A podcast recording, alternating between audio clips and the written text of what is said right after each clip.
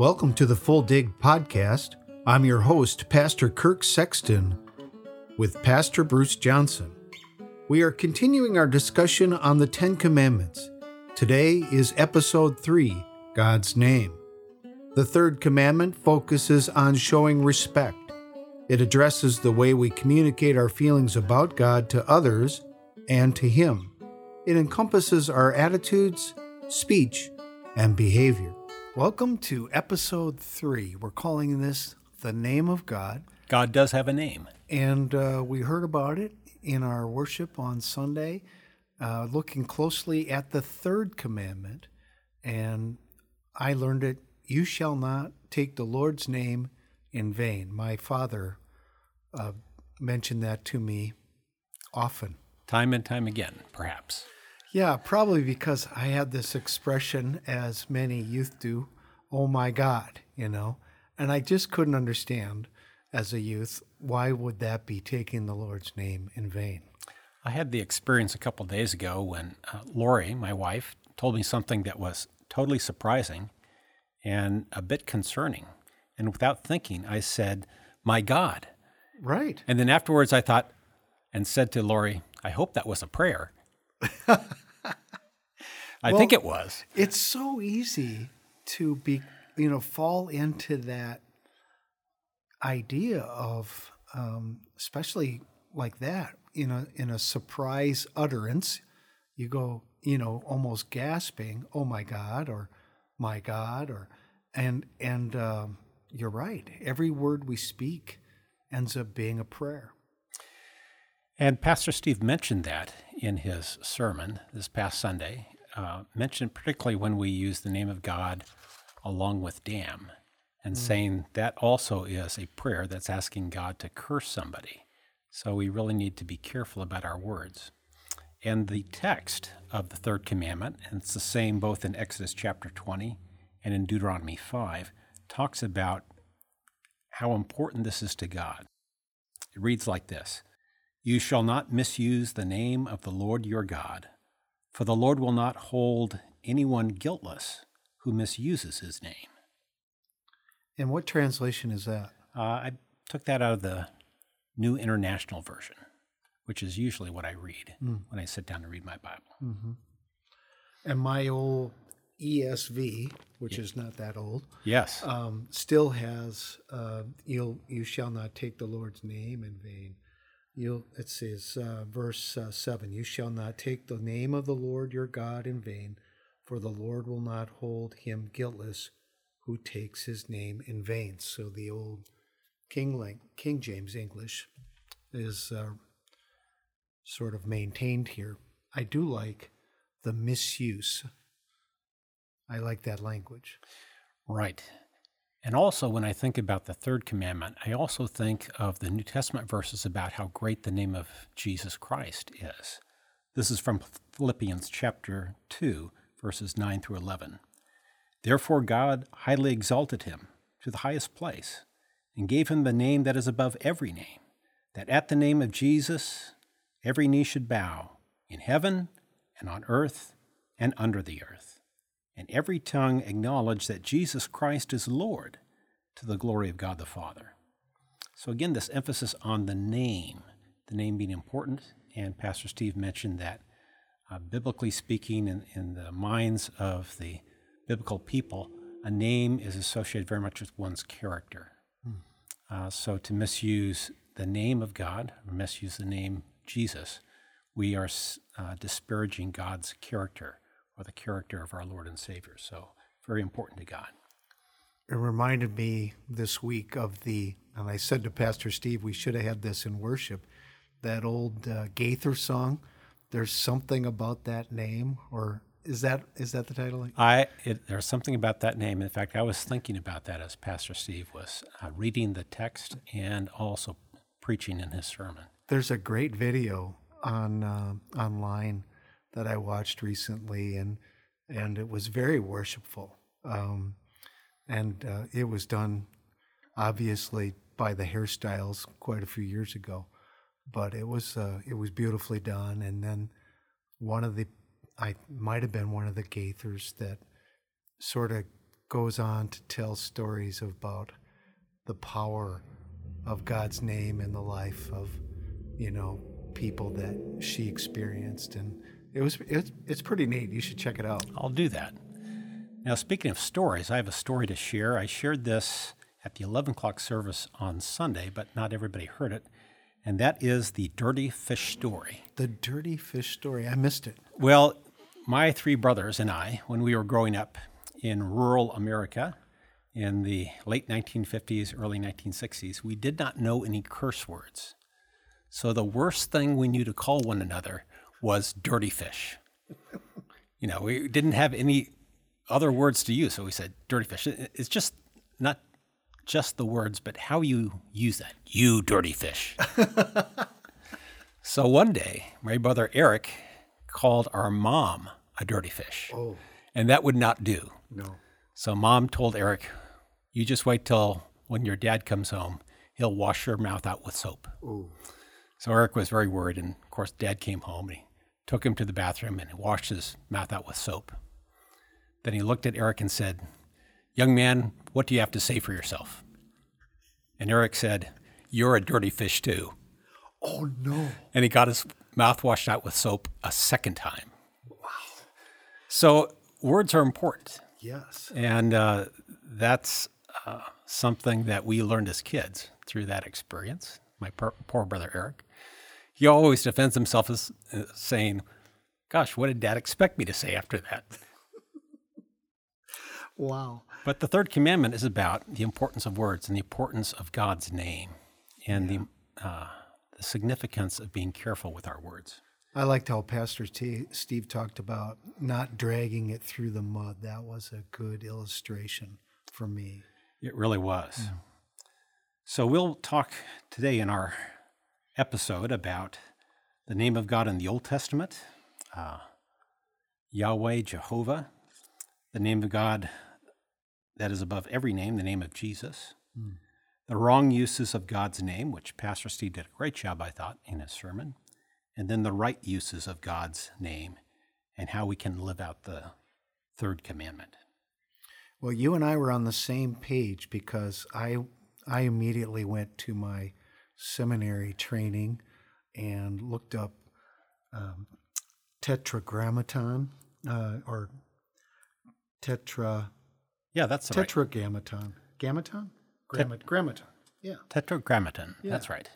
and uh, And what is a tetragrammaton? Well, it was um, these four letters that would be said instead of God's name. Like some Jewish people, instead of saying God's name, would say Adonai. Right. And um, Tetragrammaton literally means 10 words, and it's really 10 letters. 10, or excuse me, not 10 letters, four letters. Tetra. Tetragrammaton, four letters. And those four letters are the letters of God's personal name in Hebrew that sometimes is uh, pronounced Yahweh. We're not exactly sure how it was pronounced. And you see that parts of that name of God, that personal name, in other Hebrew names, like any Hebrew name that ends in I, A, H, like Isaiah or Jeremiah, that I, A, H at the end is part of that personal name of God, the Tetragrammaton. Hmm. Also, in the name given to our Lord and Savior Jesus, it's Yeshua, and that Yah at the beginning is also part of that personal name of God. Hmm. And when you see that in the Bible, you know that you're looking at that or a translation of that Hebrew four letter personal name of God because it's in all capital letters, Lord. In fact, I brought this mug that I was given this Christmas by one of our daughters, and it says, The Lord bless you and keep you. The Lord make his face to shine on you and be gracious to you. The Lord turn his face towards you and give you peace, which is the high priestly blessing from the book of Leviticus. And on the mug, just as in our Bibles, every time it says Lord, it's in all capital letters. Again, an indication that that is the personal name of God, the Tetragrammaton. And you mentioned, Kirk, that observant Jews, they come across those four letters. They don't say it out loud like Yahweh, but they'll say either Adonai, which is Hebrew for my Lord, Or in casual conversation, they'll say Hashem, which means the name. That would have been a good title too. That's right, the, The name. So, how did Yahweh become Jehovah in the King James Bible, you may ask?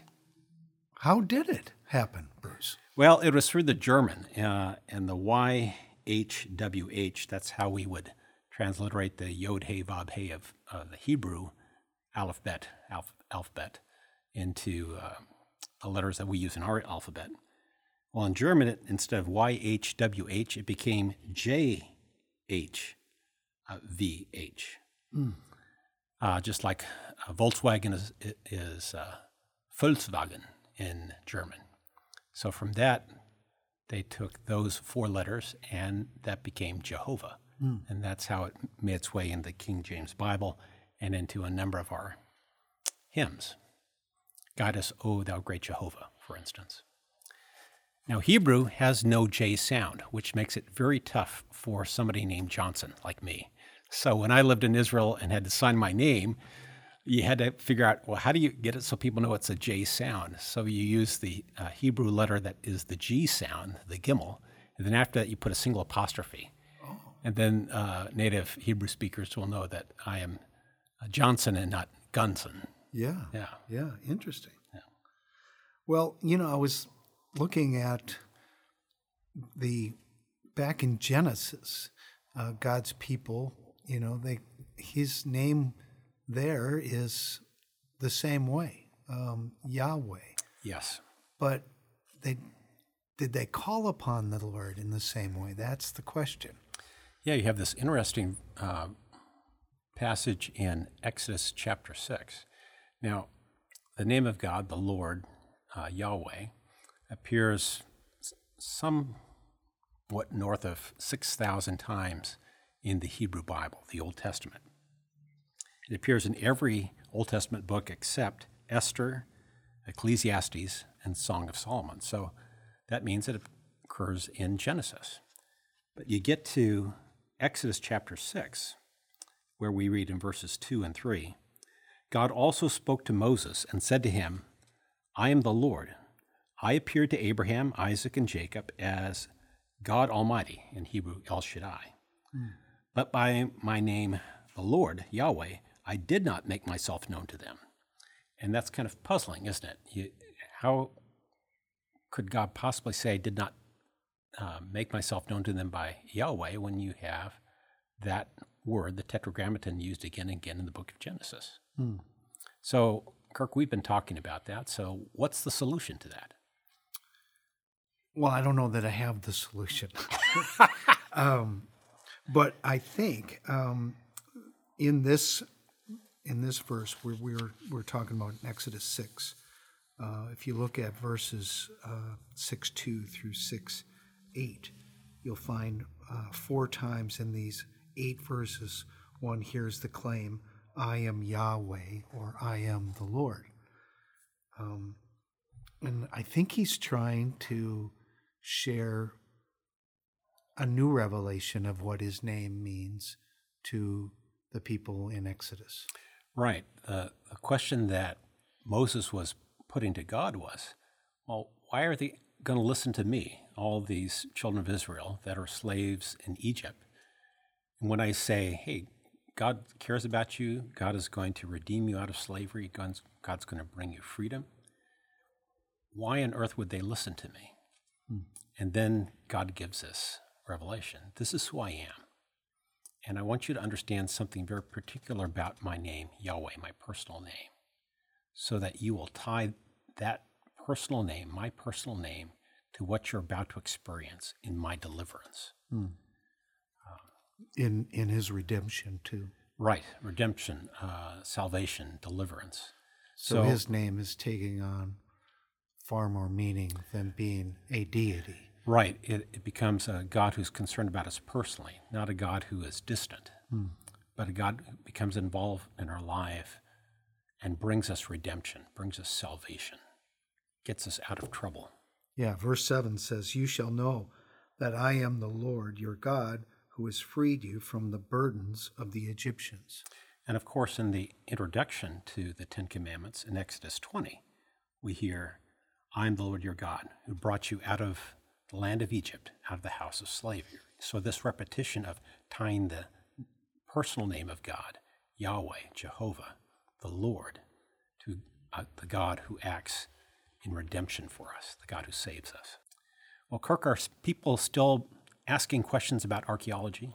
Oh yes, archaeology is it's uh, it's on everyone's lips at Mountain View now. well, so I want to bring you two examples from archaeology that both have the name of God that are from discoveries that, that go back to the biblical period.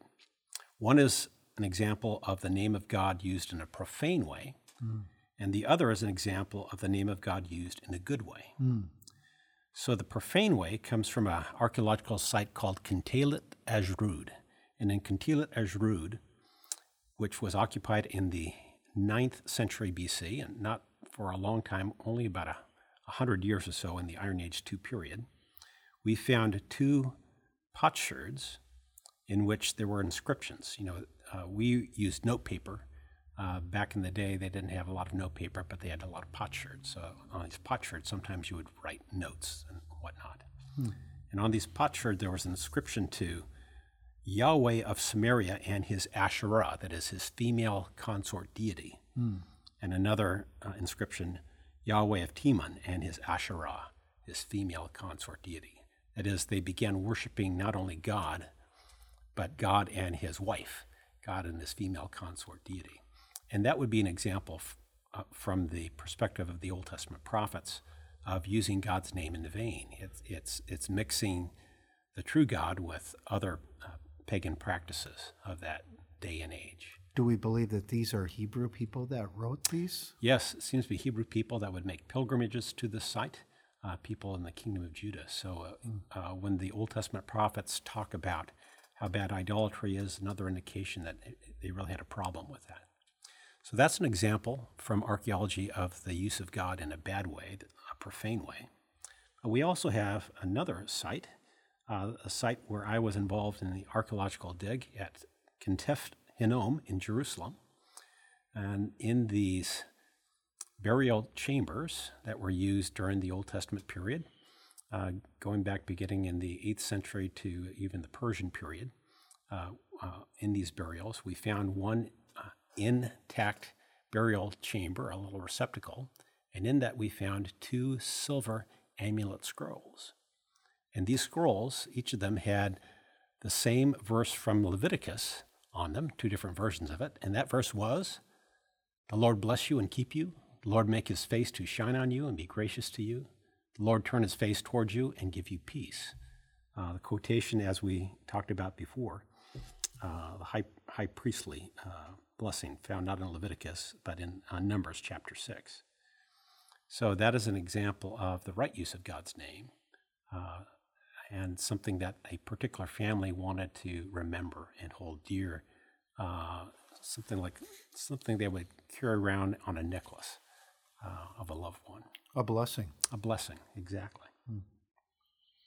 Well, in Steve's sermon, he had um, given us some uses for God's name, um, ways that it could be used in both profane and good ways. Um, what what did you listen to, and what did you hear um, in the area the profane ways? Well, we talked about four improper uses of God's name. First would be using it in a profane way, like as a cursing where it becomes a prayer asking God to curse somebody. Uh, that would be a wrong use of God's name. Very common. Very common. Second is when we use it to our advantage, when we say, you know, God is just on our side, when we use God's name or invoke God's name to support our own particular ideas or philosophies or whatnot, not trying to have God rule over us, but hey, this would be handy. This is another uh, way that I can persuade others to believe what I want them to believe, uh, I'll bring God into the argument. Right. Pastor Steve, if you remember, used the belt buckle of German soldiers, and I actually Googled and looked this up, and uh, they're you can find them on eBay. Uh, they're quite prevalent, actually. Yes, uh, my father brought one of those home from World War II, and I think my brother Mark has that now. It says Gott mit uns, uh, which is God. Essentially, is it says God with us. God with us. Yeah, It's, Yeah. it's kind of creepy Yeah, thinking about that. right. And then um, he talked about Hitler um, making the claim that he is, you know, that God is on his side. Um, and so, yeah, it's taking advantage of uh, of God's name to attach it to our our movements or what we believe to be God's cause when it really isn't. Saying uh, God is with us, but maybe we're not with God. That that becomes the problem. Yeah, make, it gives us caution, um, even in our own dealings or as leaders, to say, "Well, we're we're certain, or we're certain that God is with us on this." And I think one thing Presbyterians do well is to have more than one person say what is uh, we believe what is the will of God Right. There's wisdom in a community of people. in a trying to- collective in us you know in our we're we're kind of mocked for it but that's the use of committees and uh, task force and making sure that we have the holy spirit's voice in more than just one person in the best sense, it's uh, trying to act with humility when we try to follow God. Now, the third wrong use of God's name that Steve talked about was when we trivialize it, hmm. when we take it in vain, where it doesn't matter. right. Sometimes that's done through repetitions. yeah or or prayers that are said and rote. You know i think even the sometimes we say the lord's prayer maybe and we don't even think about the words we're saying.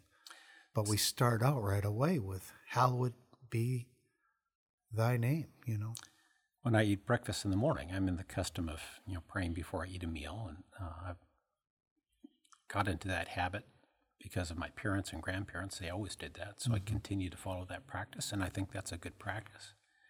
But first thing in the morning, you know, I might have different things on my mind, and I catch myself beginning a prayer and then I stop because I haven't really thought through what I'm saying. I'm just going by rote, and then I have to pause and start the prayer over and really think about God and direct my thoughts to God and with gratitude for what I'm about to eat. well and it's easy as a pastor to have your professional words and your professional prayers and you know do you know what i'm getting at Yeah, we have it's a, easy to like pastor would you pray with us and then you just you know it's sort of a a rote prayer instead of one that um is from the heart and about that moment and that time and those people that are gathered and and really really calling on the name of the lord as a prayer instead of some professional duty So you may notice sometimes when one of the pastors of our church are asked to pray, sometimes we pause a little hmm. before we begin the prayer. And that's what's going on. We're trying to make sure that we're not doing something just rote, just uh, empty words, but we're really um, directing all our thoughts to God, really taking it uh, uh, seriously, not somberly, but seriously. Yeah.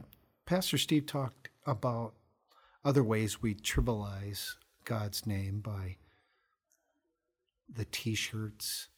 Uh, one of them he had was pretty interesting. Um, what was it? This Blood's for You was. Uh, Yes, I hadn't seen anything like that. That one was a little shocking to me. I'm not wearing that on Super Bowl Sunday. not happening. No.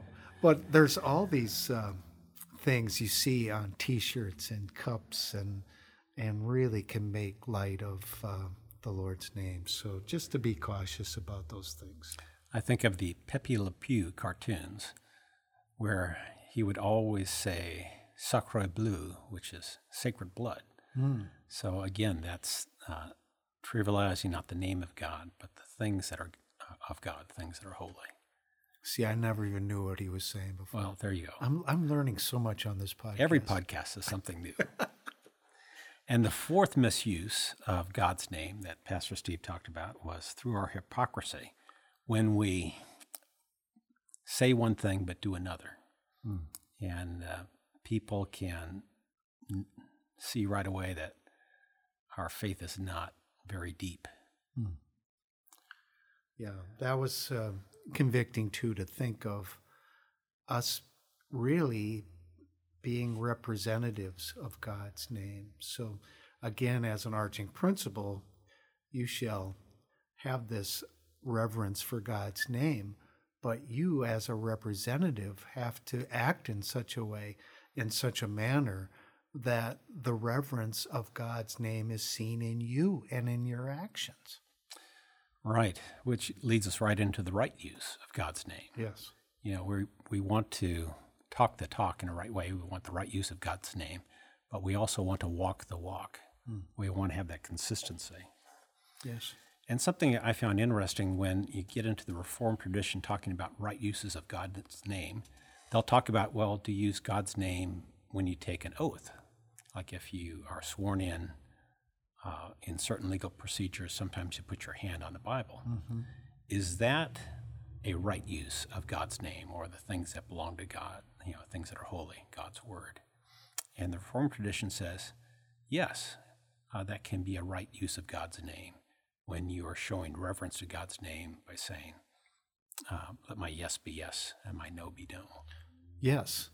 Uh, as long as you don't perjure yourself. Yes, right? that, I that, mean, that would be a misuse. so in my life group, my we have a lawyer in there, and he was speaking strongly about how many people take that oath and then lie on the stand. Oh gosh, that's that's discouraging to hear about. I'm sorry. Just get making it real. Oh,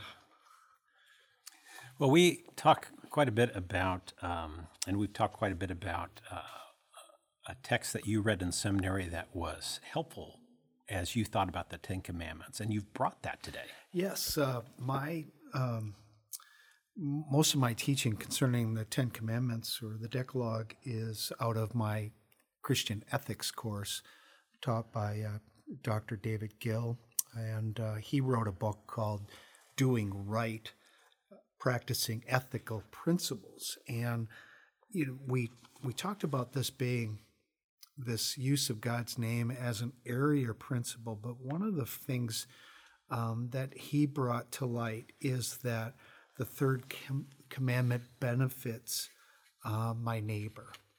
So we've talked about how it benefits us and it but it also has benefits for the larger community. All of these have implications like that so if I treat God respectfully, then um, I'm likely to have respect for my neighbor.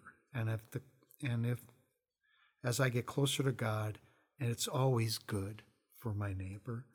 Um, if I pray for him, my neighbor in Jesus' name, that's also good for my neighbor. Right. But we he goes on to talk a little bit about how um, we all names are important not just God's name, but Bruce's name, Kirk's name. Our names are important. And so, as an ethic, maybe to take this a step further, is our treatment of others is honoring and respecting their name as well. Right. So, you know, remembering people's names, you know, when you're in conversation, using their name, saying it uh, correctly. Sometimes I'm not great at that. Um, sometimes I'm not great at n- remembering names, but to say, I'm sorry, what is your name again? And then using that in a sentence and, you know, uh, to, to give honor and respect to the person I'm talking to. And we've all had that experience when somebody we haven't seen for a while and perhaps we don't know well remembers our name. Yes. And, uh, you know, it feels good. Sure, it does, and it happens to us here in as pastors in the church. We have many opportunities to forget people's names and or, um, well, there's just a lot of people to remember around here, right? Right. And you've experienced that uh, in this last year or so.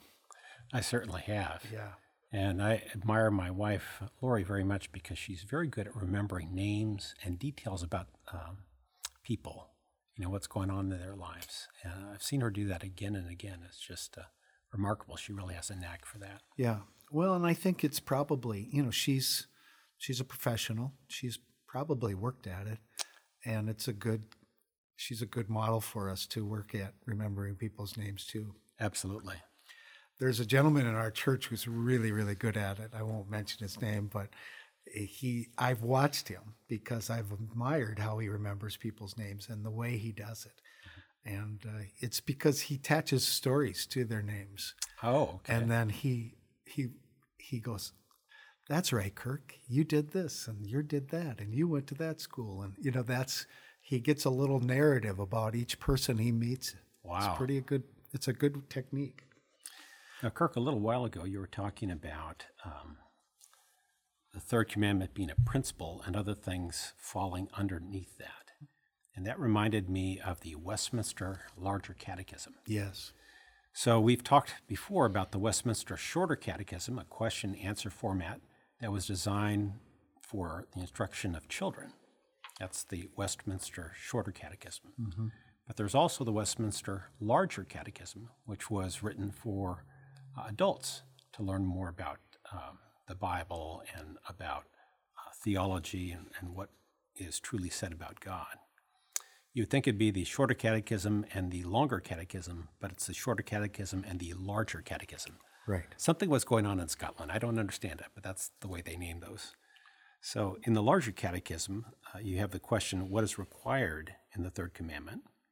And the answer is the third commandment requires that the name of God, his titles, attributes, ordinances, the word, sacraments, prayer, oaths, vows, lots, his works, and whatever else there is whereby he makes himself known, be holy and reverently used in thought, meditation, word, and writing, by a holy profession and answerable conversation to the glory of God and the good of ourselves and others. That's very complete, isn't it? Yes.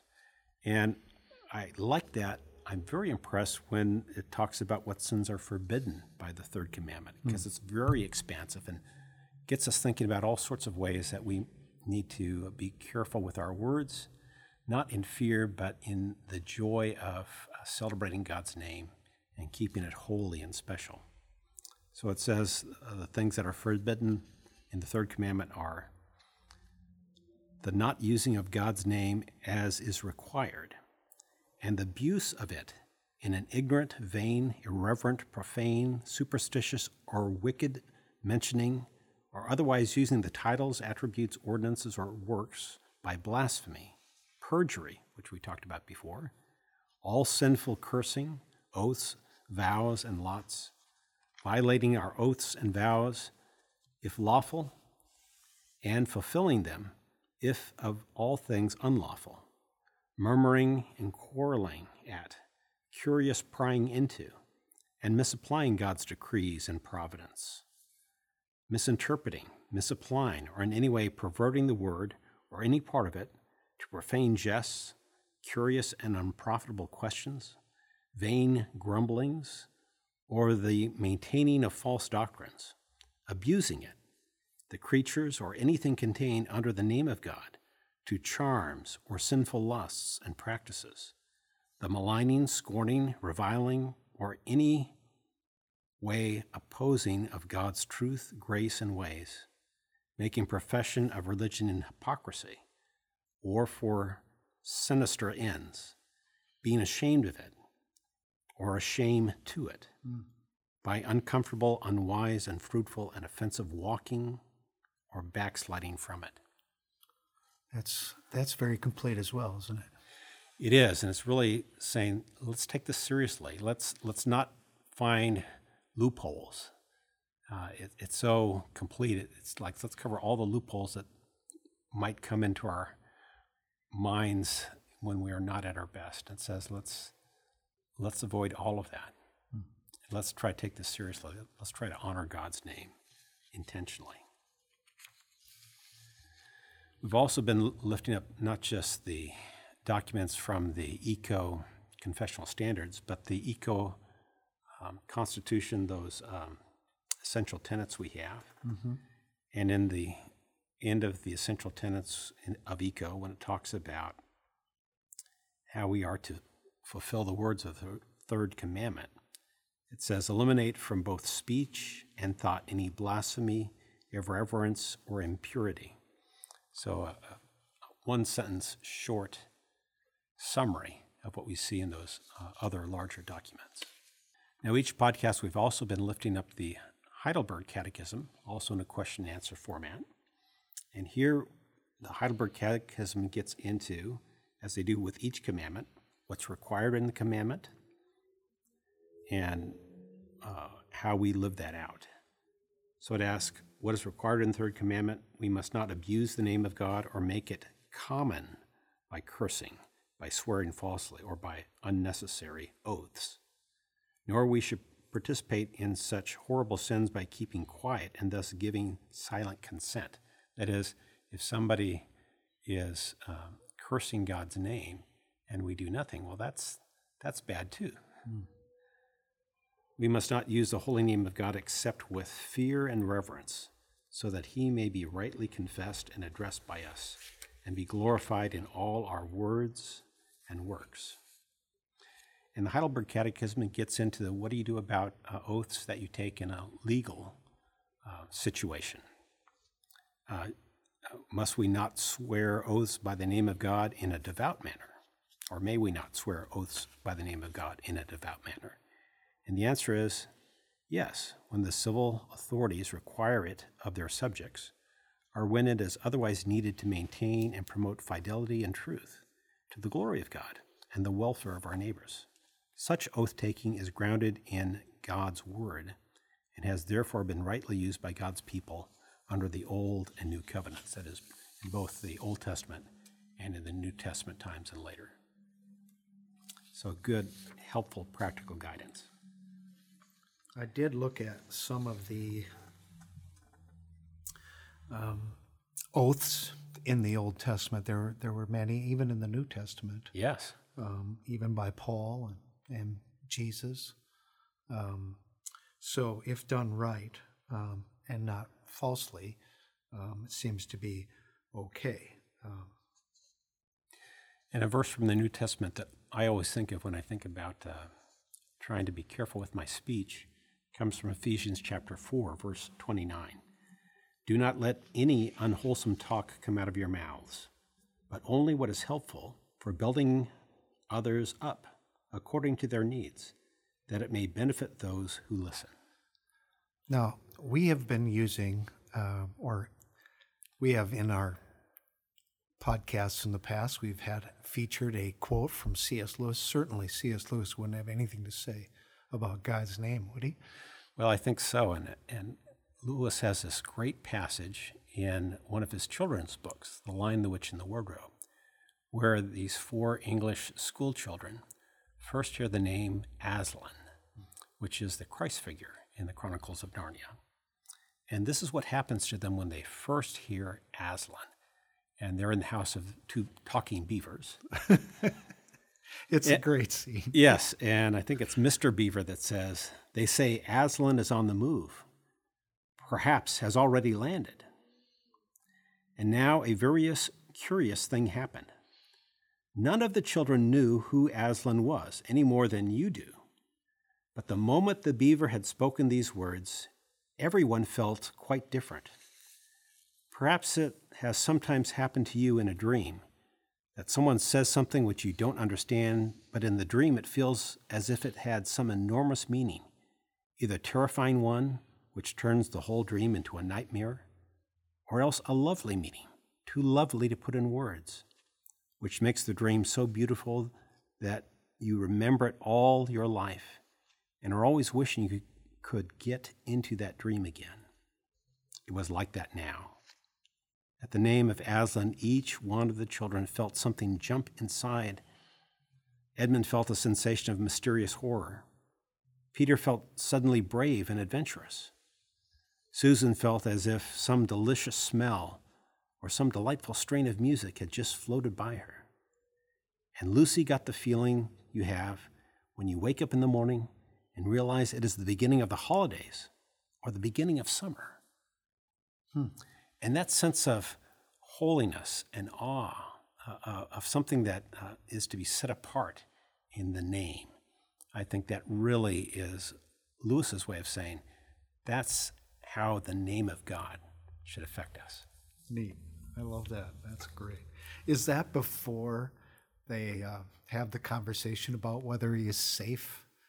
Is this the preceding? It's, it's the same conversation, a long yeah. conversation between Mr. and Mrs. Beaver and the four children. Right. Yeah. Yeah, that's awesome. Now, another feature we've been having is not only a C.S. Lewis quote, but a quote from our Reform heritage. And I had to go back to the Calvin well. Yes. Again. Um, Little Johnny Calvin. Yeah, John Calvin. Um, came, um, this comes from, um, I think it's chapter 2, uh, verse 8. And um, he says, um, let's see here. Yeah, uh, 2822 if you want to look it up. This is from Calvin's Institute. Calvin's Institutes. Right.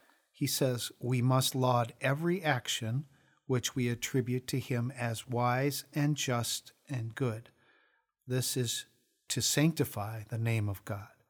When we act otherwise, his name is profaned with vain and wicked abuse, because it is applied to a purpose foreign to that to which it is consecrated. Words matter. Yes. And the Word of God matters most of all. Mm. The Word, God's name, God's personal name, yeah. and Jesus, our Lord and Savior, His name. There's something about that name. There is something about that name. Yes. Well, do you have a prayer that would uh, not bring us shame and profane the Lord that you could bring to us? I hope so. Let's pray.